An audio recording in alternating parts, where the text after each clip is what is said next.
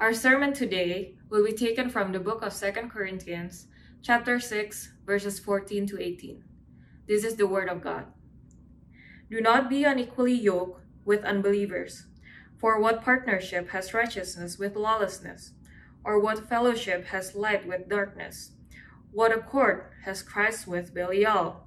Or what portion does a believer share with an unbeliever? What agreement has the temple of God with idols? For we are the temple of the living God. As God said, I will make my dwelling among them and walk among them, and I will be their God, and they shall be my people.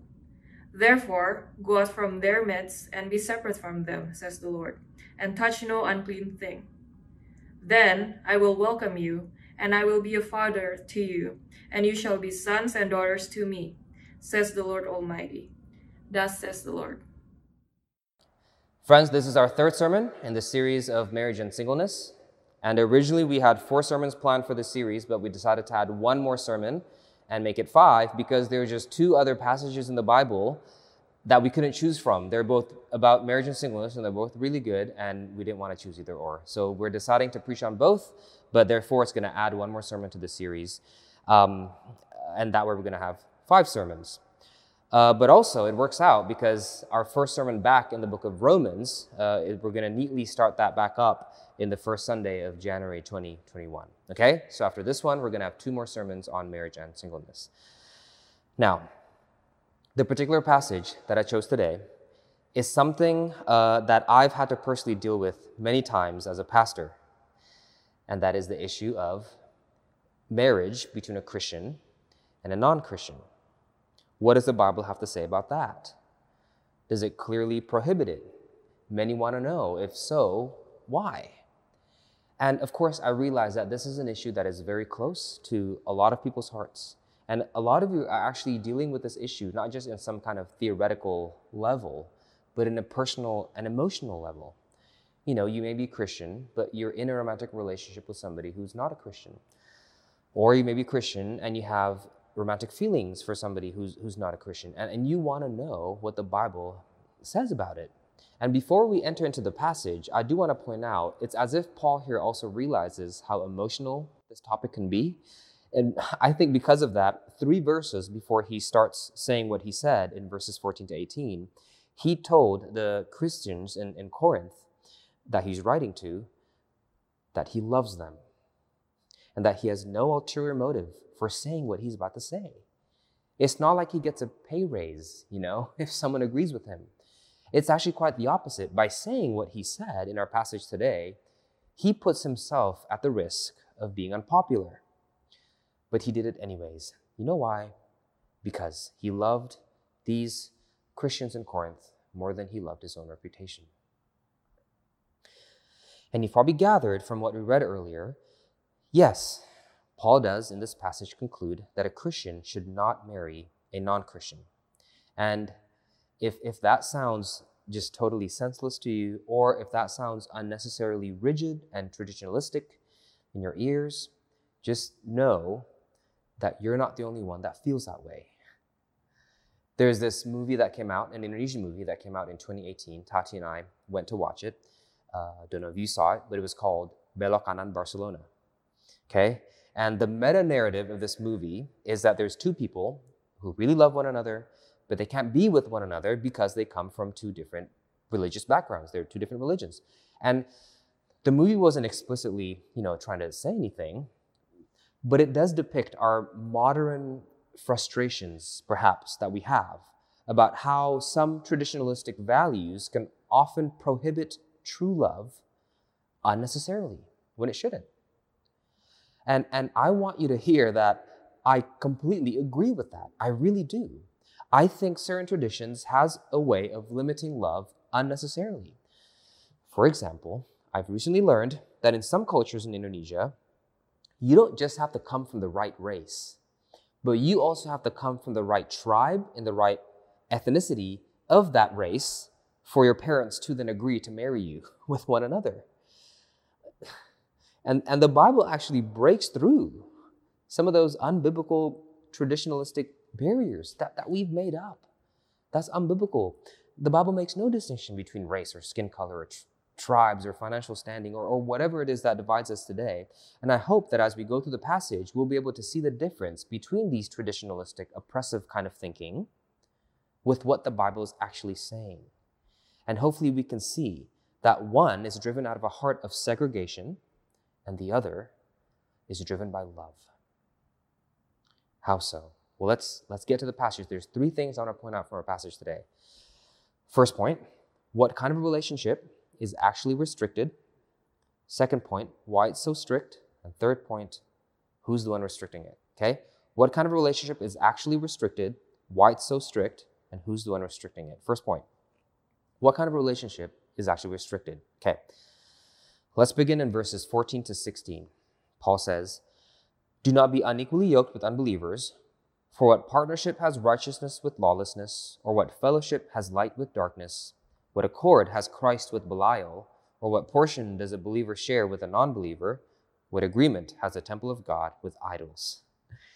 And, you know, you read this, and I totally get how at first some people may think that Paul is saying Christians can't have any kind of relationship with non Christians, right? That's kind of what it sounds like he, he's saying. But that can't be what Paul is saying here.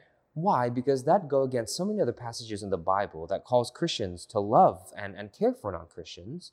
And on top of that, it go against the example of Jesus' own life, who often associates himself with tax collectors and with prostitutes. So, so Paul here isn't saying that Christians can't have any kind of relationship with non-Christians. What Paul is saying is that there is a specific kind of relationship that a Christian shouldn't have with non-Christians. What kind? Well, let, us get to the details. Let's read the passage again. When we read it, you'll see that there are five descriptive words that describes the kind of relationship that Christian should not have with a non-Christian, or shouldn't have with a non-Christian. Okay, Let, let's take a look at them. Do not be unequally yoked with unbelievers, for what partnership has righteousness with lawlessness, or what fellowship has light with darkness? What accord has Christ with Belial? Or what portion does a believer share with an unbeliever? What agreement has a temple of God with idols? You hear that? Partnership, fellowship, accord, portion, agreement. Let, let's talk about each of those.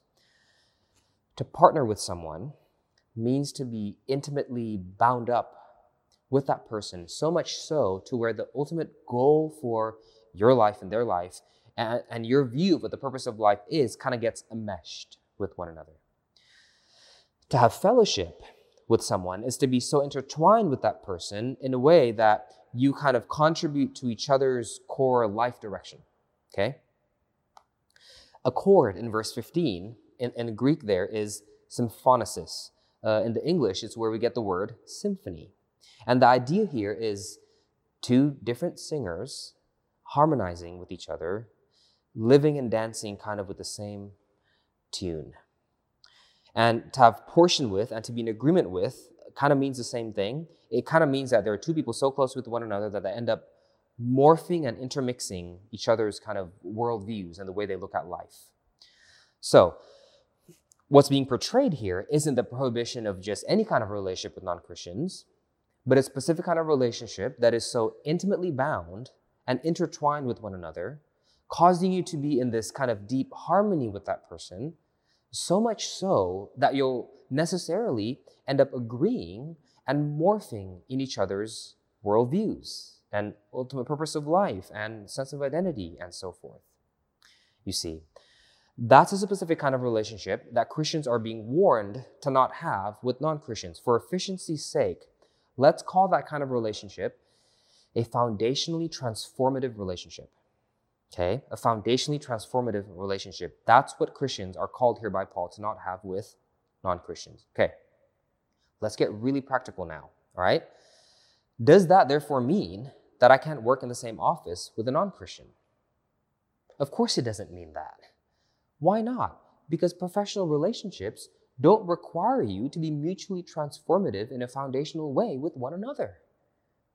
You do your job, and they do theirs because it's a professional relationship. Okay, but what if you become friends, you know, with someone at your office? All right, let's talk about that. Friendship. Can Christians be friends with non-Christians? Of course they can. Why?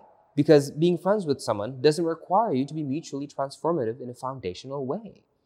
You can be very, very, very committed and close to someone, but yet still appreciate each other's differences and not kind of morph each other's worldviews and, and life purposes, you know, in a, in, a, in a core way. It's, it's possible. You just have to be wise about how you navigate through it. Even in, in family relationships, you can still love your sibling who's a non Christian. You can still care and honor your parents who are non Christians without having your Christian worldview kind of morph and transform into, into something else. Now, of course, some parent child relationships may be more difficult to navigate through than others, but the point is, it's, it's doable. But in a marriage, you see, if you want an intimate, deeply intertwined, and connected kind of harmonious marriage with your spouse, which is what you should want, I just don't know how to do that well without each person affecting the other person's worldview in a foundational kind of way. You want someone who really gets you, don't you? You want someone who you can connect with at a, at a foundational level, don't you? And, and you should. That's good to want that. But the question is who are you? Like, f- foundationally, at your core, who are you, Christian? Out of everything else in your life, what defines you most? You're not your music taste. I love folk music, and Tati loves Blink 182. She likes other bands and genres as well, but the point is, you know, it's different.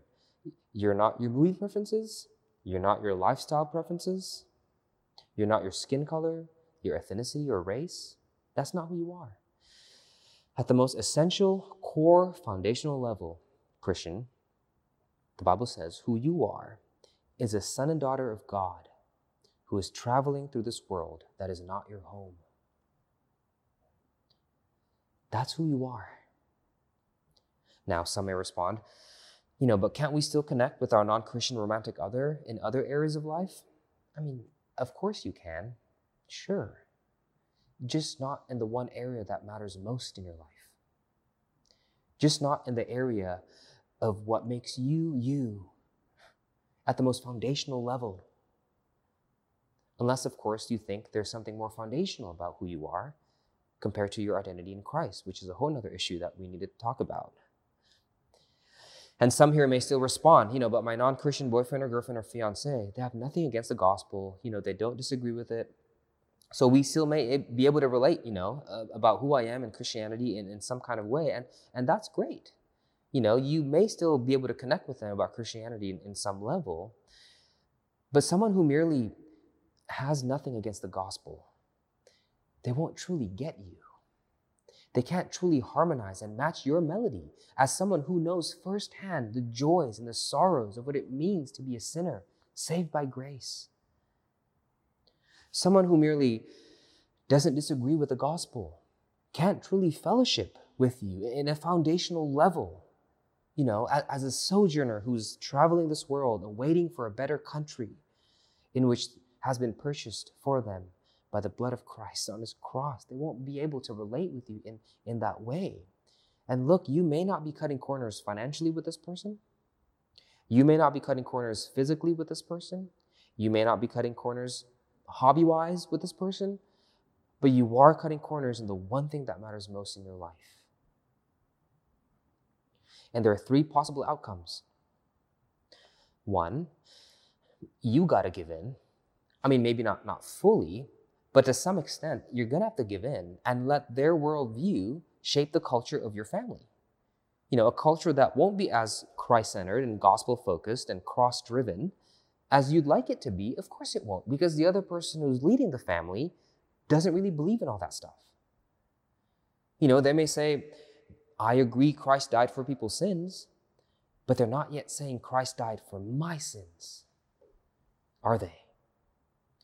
So, how can they possibly match your melody?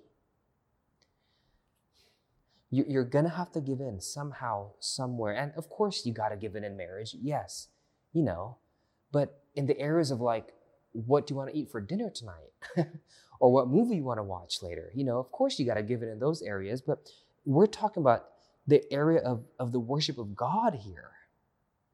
You know, your very purpose in life, in that, Christian is never called to give in. Or, two, your spouse may feel suffocated to some extent.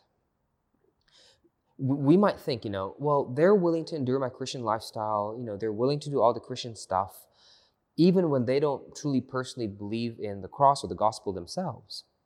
But, but you got to think about that. Do you really want to put your future spouse through that? Remember what it felt like when you were doing the motions of Christianity without understanding grace, without understanding the gospel. You remember how suffocating that was? Jesus calls it legalism and produces only Pharisees.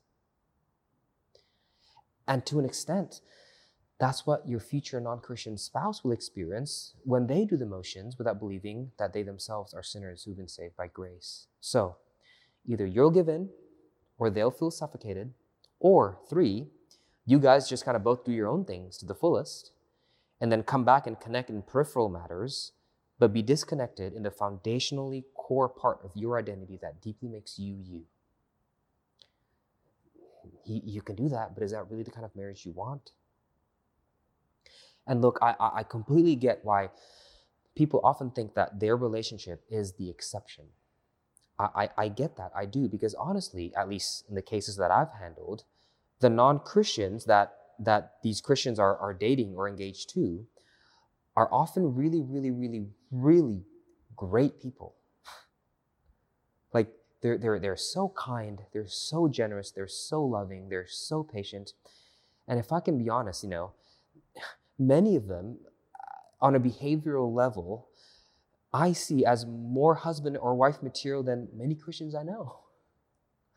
If I can be honest. I mean, a lot of them would be willing to go through four to six counseling sessions with their fiance's pastor. You know, if that's not patience and love and endurance, I, I don't know what is. They're great people with good behavior, good morals. And on top of that, as we talked about earlier, most of them, you know, they're religious, or at least they're spiritually neutral. They may not have accepted Christ as Lord and Savior, but they're not against it. They're actually pretty supportive of Christianity. You know, and we see these qualities about them, and we just don't get it we don't get why Paul here seems so strict, so black and white about this, which leads us to our second point. What, why is it so strict? Look, look at how black and white Paul describes here that is the difference between Christians and, and non Christians. He says, What partnership does righteousness have with lawlessness, light with darkness, Christ with Belial, the temple of God with idols? And you look at that list and you think, gosh, you know, I just don't think my non Christian boyfriend, girlfriend, or fiance kind of fall under any of those categories. I mean, Belial, you know, darkness. I mean, sure, they're not Christians, but to describe them as, as, as darkness, that's, that's a little unfair. And you're right, you know, to be lawless or, or darkness, those may not be right terms to describe them on a behavioral level, but you got to remember, Paul here isn't making a claim of their external behavior or of their attitude. Paul's making a claim about their spiritual state.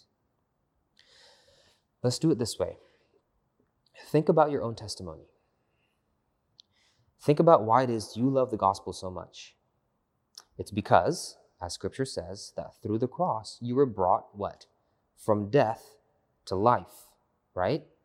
From darkness to light, from being an enemy of God to, to being a child of God.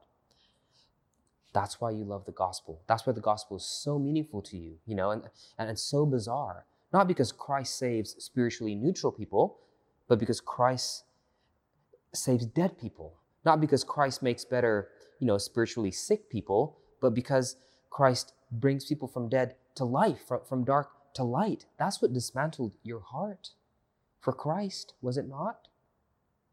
Now, let me ask you think about your own testimony. What would you say? What brought you out of death to life?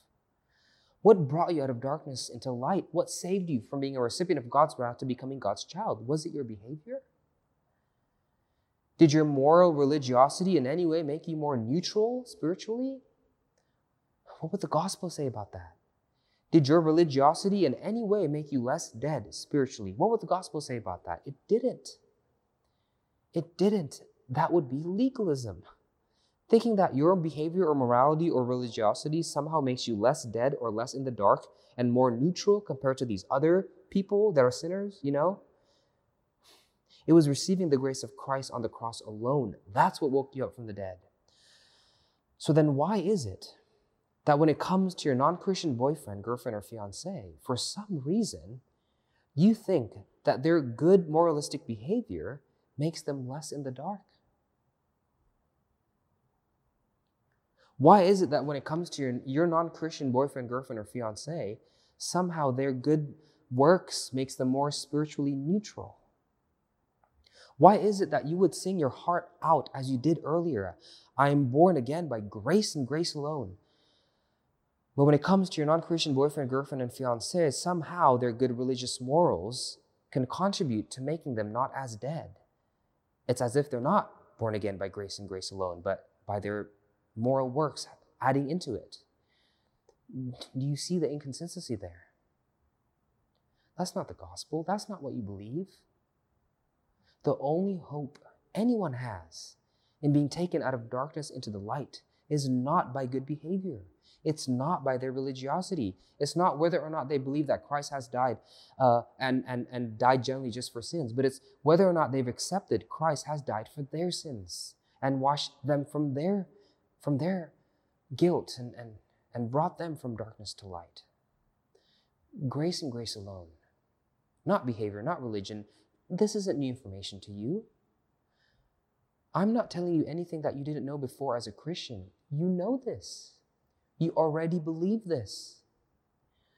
You believe this when you share your faith and testimony with non Christians, do you not? You would tell them, Our good works amount to nothing. You know, I used to go to church. I, was a good person, you know, I, but I was still dead in my sin because my morality didn't add anything to my salvation until I received Christ and Lord as Lord and Savior. That's when I was brought from death to life. That's when I was brought from darkness to light. That's what you would say, is it not?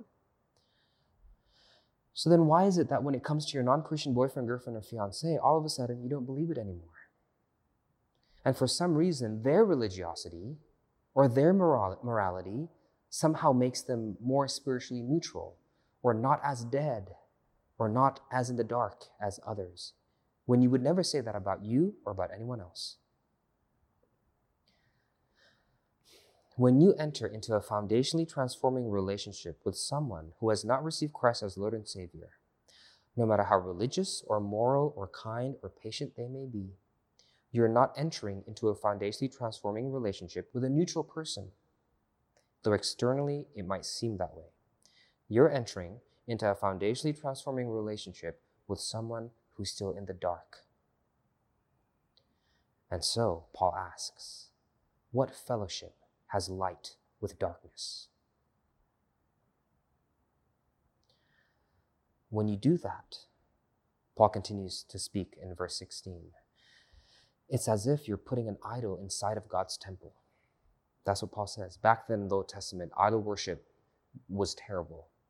But to take a, a, statue of a false God and put it inside of God's temple and worship that instead of Yahweh, that's the ultimate insult. And Paul is saying here, don't you realize, Christian, that in Christ you're the temple of God and that the Spirit of God dwells in you. And, and, and when you, the temple of God, enter into a foundationally transformative relationship with someone who's still in the dark, it's like you're putting an idol inside of God's temple. Now, you may be feeling a lot of things right now for yourself or maybe for for a loved one that you know who may be offended or hurt by, by Paul's words here. And and it's it's fair to feel that way. It's fair to feel that way. It makes sense why some may feel that way.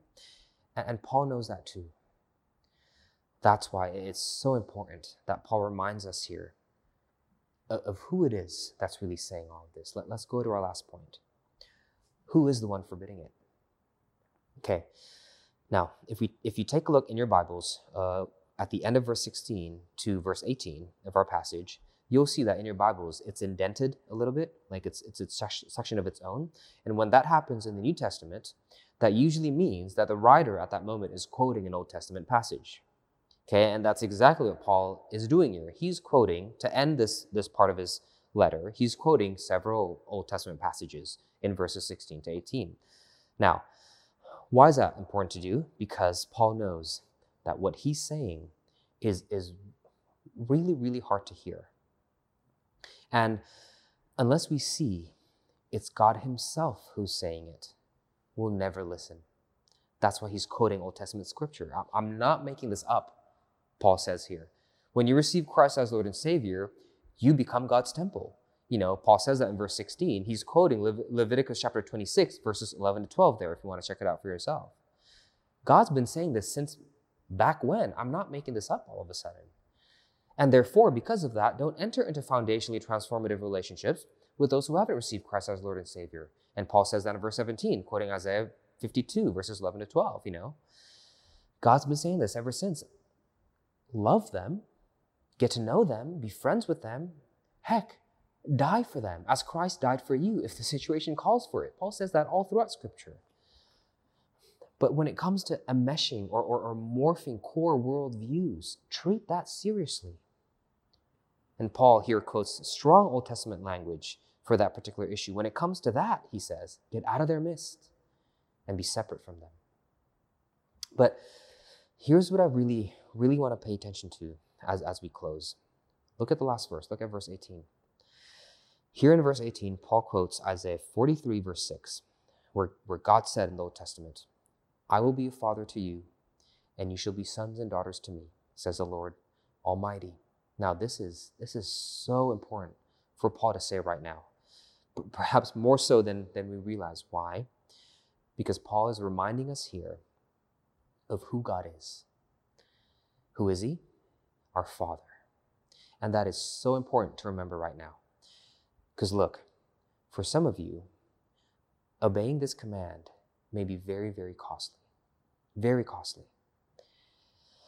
And if you think that God is just some kind of tyrant up there, you know, who likes to enforce rules for no good reason at your expense, because he's in some kind of power trip, then of course you'll never obey this command. That, that won't work. Remember the last time someone tried to kill your love with threats? Didn't work very well, did it? I mean, externally it might have changed things, but internally it didn't work at all. It can't. Threats can't quench love. That's why you have to realize that the one giving you this command, he's not a tyrant up in heaven who's on a power trip. He's your father. Your father who's paid for the price of your adoption by crushing his one and only son. This is coming from him. And once you believe that, then, then you just might be persuaded to listen. This isn't modernity bending down to traditionalism. Okay? This isn't freedom shackled by rigidity. This is an all wise, loving father instructing his sons and daughters, who in Isaiah 43 he calls precious, honored, and beloved in his eyes. This isn't from me. This isn't from Paul. These are loving instructions from your Father in heaven who sent his only begotten Son to die in your place. Listen, would you? Let me just end by clarifying one thing. Um, one thing that I can foresee a possible unintended misconception from the sermon. Let me just clarify. This does not apply to Christians who are already married to non Christians. Okay, let me be extra clear there. Okay, Paul is not commanding Christians to divorce their non Christian spouse. Okay? That is not what he's saying. Because sometimes that happens. You know, for example, two non-Christians get married and then one one person accepts Christ after they got married, but the other hasn't, you know. How do you navigate through that kind of marriage? And if you want to hear more about that, tune in next Sunday. I'm going to preach on First Peter, where the Bible does talk about that. You know, how does a man or a woman love and treat their non-Christian spouse if they're already married to them? Okay? Um, come back next week for that. And I want to be empathetic uh, also and, and kind to realize that some people may be in that situation and, and all is not lost. Okay? Um, but as we close our passage today, just just hear me when, when I say I truly do realize how this passage and the sermon was very provocative. And some of you may be paying a huge, huge cost to follow Christ in this area of your life. And, and if some of you aren't sacrificing as much, you know, in your obedience to this command compared to some others, don't gloat, don't be unkind, don't be insensitive, don't judge or mock. Instead, be a brother and sister in Christ to them. Sit with them, be fellow sojourners with them, understand the difficulties behind their decision, and ultimately point them back to the gospel, point them back to their all wise Father in heaven, and point them back to His loving heart for them. Right? It's from Him. Would you listen? And again, if any of you have, have further questions about this sermon or about the past two sermons on this topic of marriage and singleness, then I just want to remind you again I'll be available uh, to, to, chat with you at our Ask the Preacher webinar today at 3 p.m. You can find the link again um, on this YouTube video in the description below. And I'd love to hear what it is you have to say, to sit with you, um, and try my best to answer any questions that you might have. Okay, let's pray. Father, we come to you realizing that you are not a God who fits any of our molds, and following you sometimes can be costly.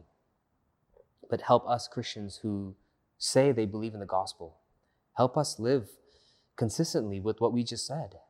We believe that you sent your Son to die on a cross for our sins.